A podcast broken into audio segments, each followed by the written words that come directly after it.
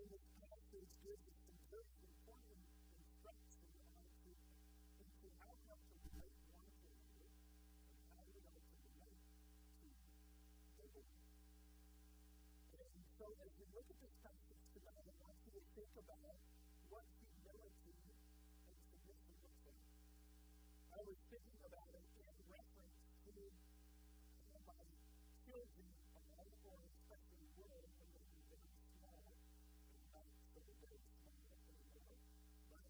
a time when I could pick up five of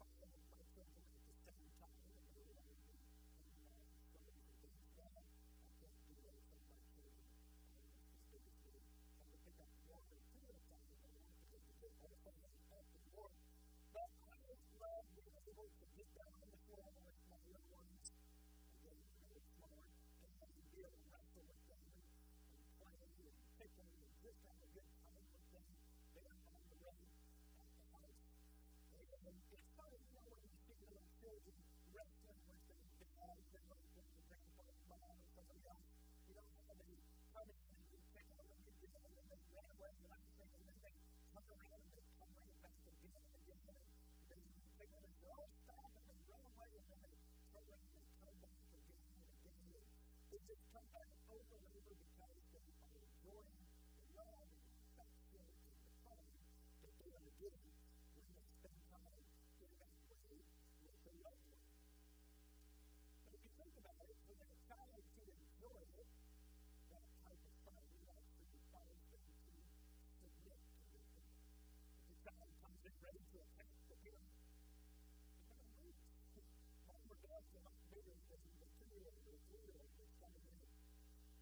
and yet we may.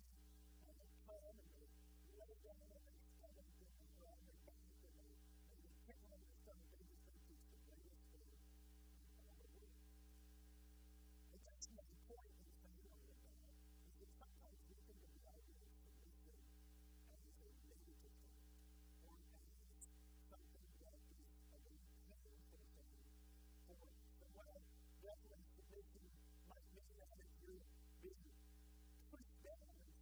made by somebody else. Instead, we are in a position of allowing ourselves to be uh, submissive to God and to one another. I think it can actually be something that brings great blessings in our lives. So I want you to look with me tonight at three verses of Scripture. Beginning in 1 Peter 5 and verse 5, the Bible says, Likewise, the younger, submit yourselves unto the elder. younger actors, from younger people, just to make to older people in, in this context, is speaking about spiritual leaders in the church, and that we ought to submit ourselves to those who have spiritual authority, and I think John has been saying those who are older than us as well, that we ought to give honor and respect to them. But he doesn't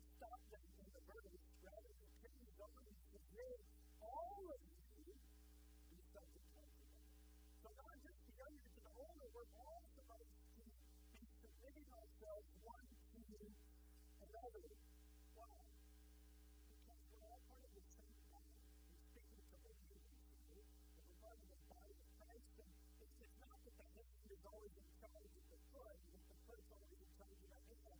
It says they both work together, so it means that they have to help one another, to swing with one another. And this is this idea of submission. You'll see here, he's speaking not just about putting yourself in a difficult position, he's really talking about the idea of service. And we see that in the next phrase. He says, and be clothed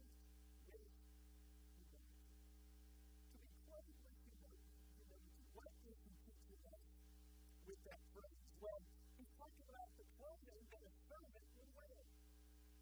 Kind of clothing that a servant would wear? We have an example of this from our Lord and Savior Jesus Christ himself in John 14, I'm sorry, John 13, verse 4. The Bible tells us the story of Jesus as he got up to wash his disciples' feet. Remember, they were gathered there around the table in the room, and they were getting ready for the Passover. And the Bible says in John 13, 4, he then he decided, brothers, to he the towel, girded himself. Jesus clothed himself with humility. He put aside his, his garments and he took upon him, and Philippians 2 says, he became a servant. He put on the clothing of a servant, an apron.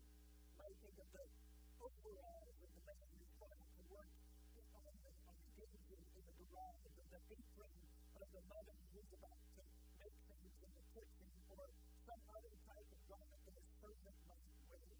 And this is the picture I think we see here in 1 Peter 5 and verse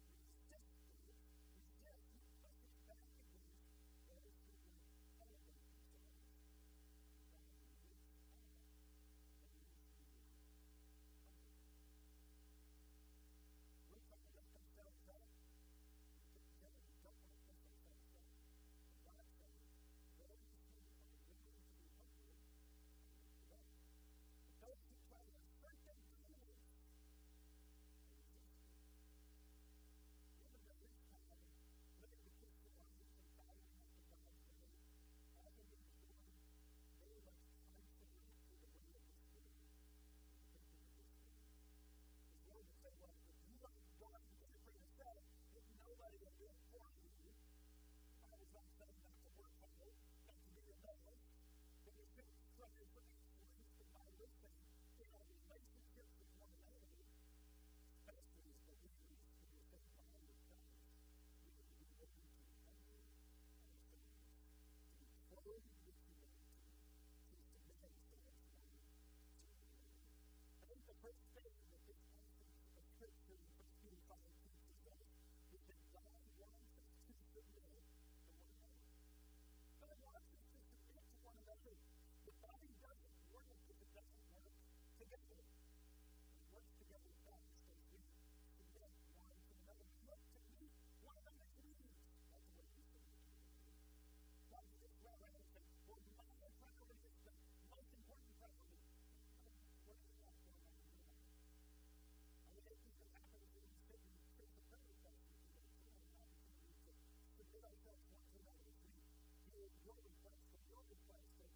place.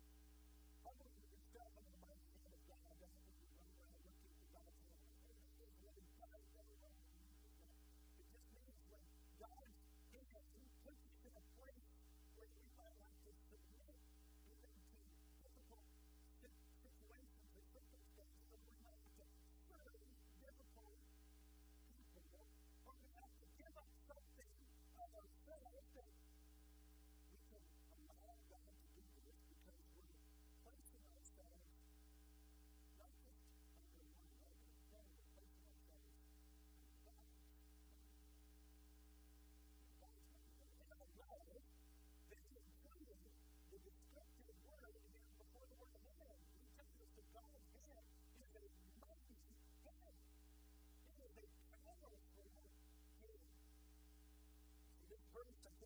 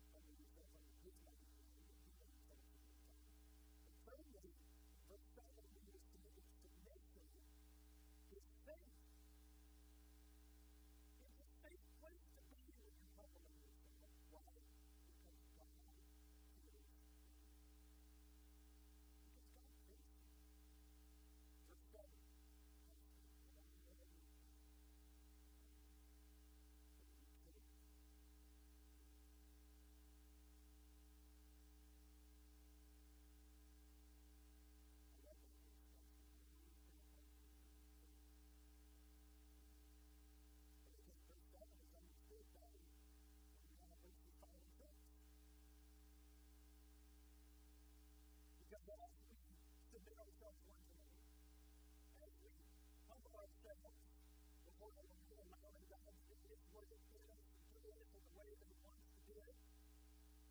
Doesn't make it better difficulties along the way. When they live for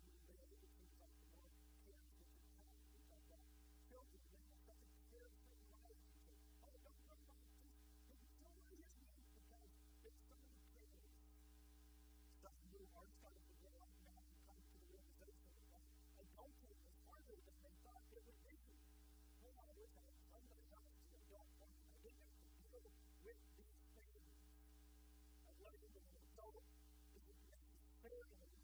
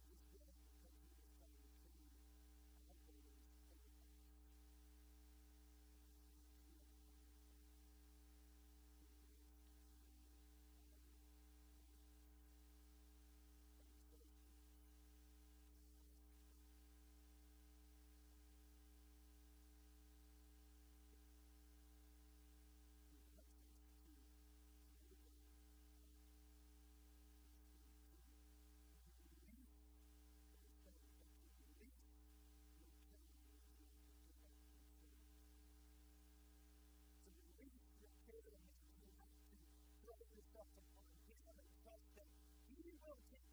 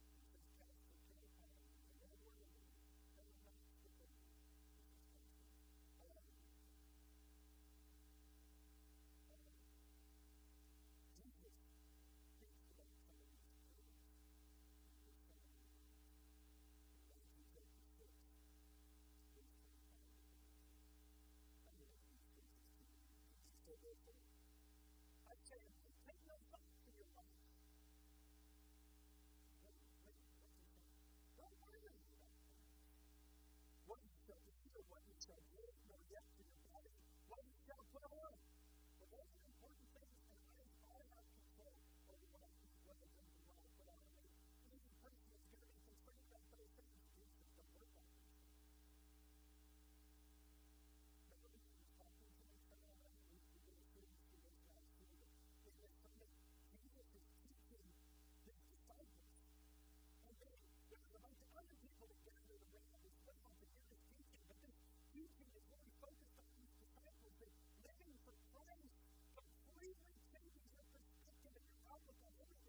that many could find words about, and we refer to that later in the passage, the Gentiles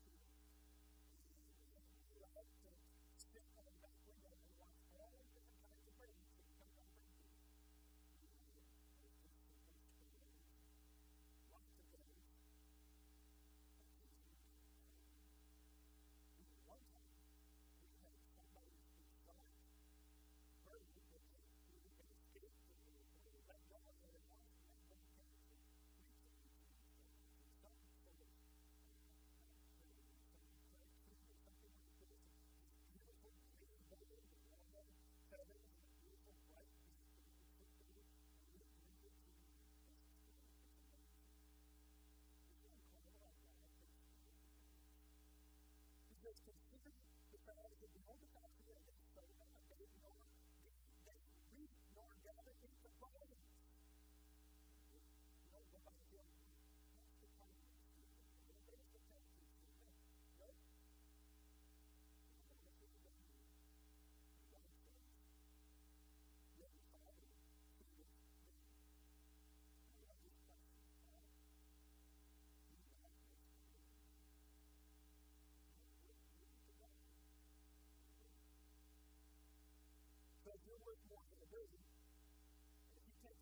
very, very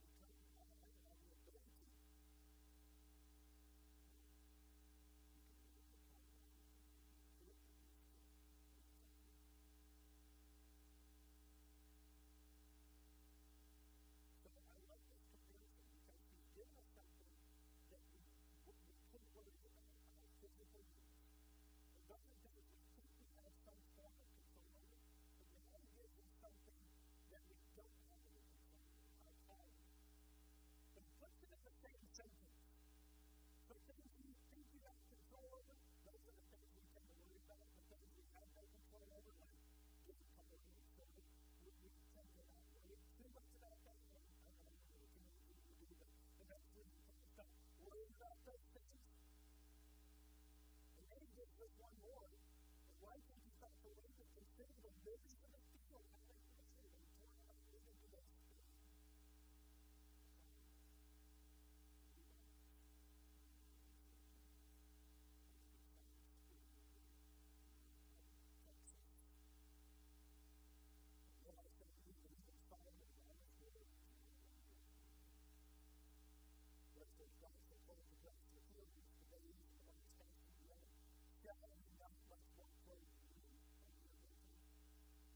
was of no thought, said, What shall we eat or what shall we drink,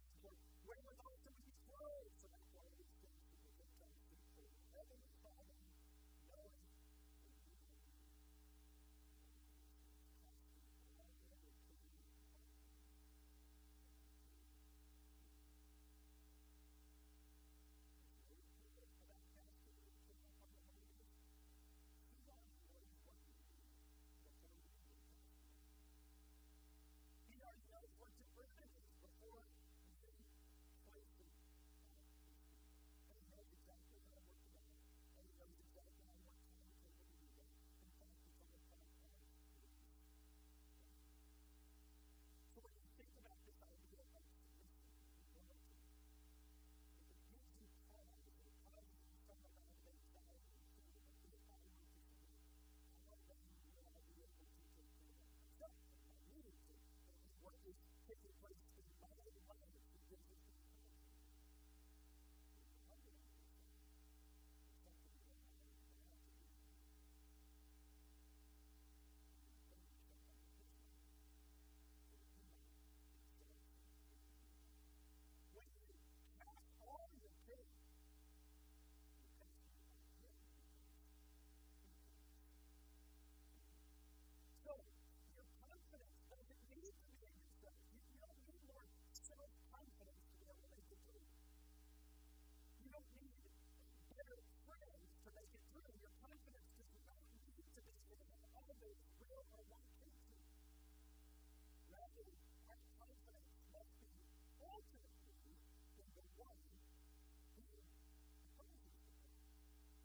one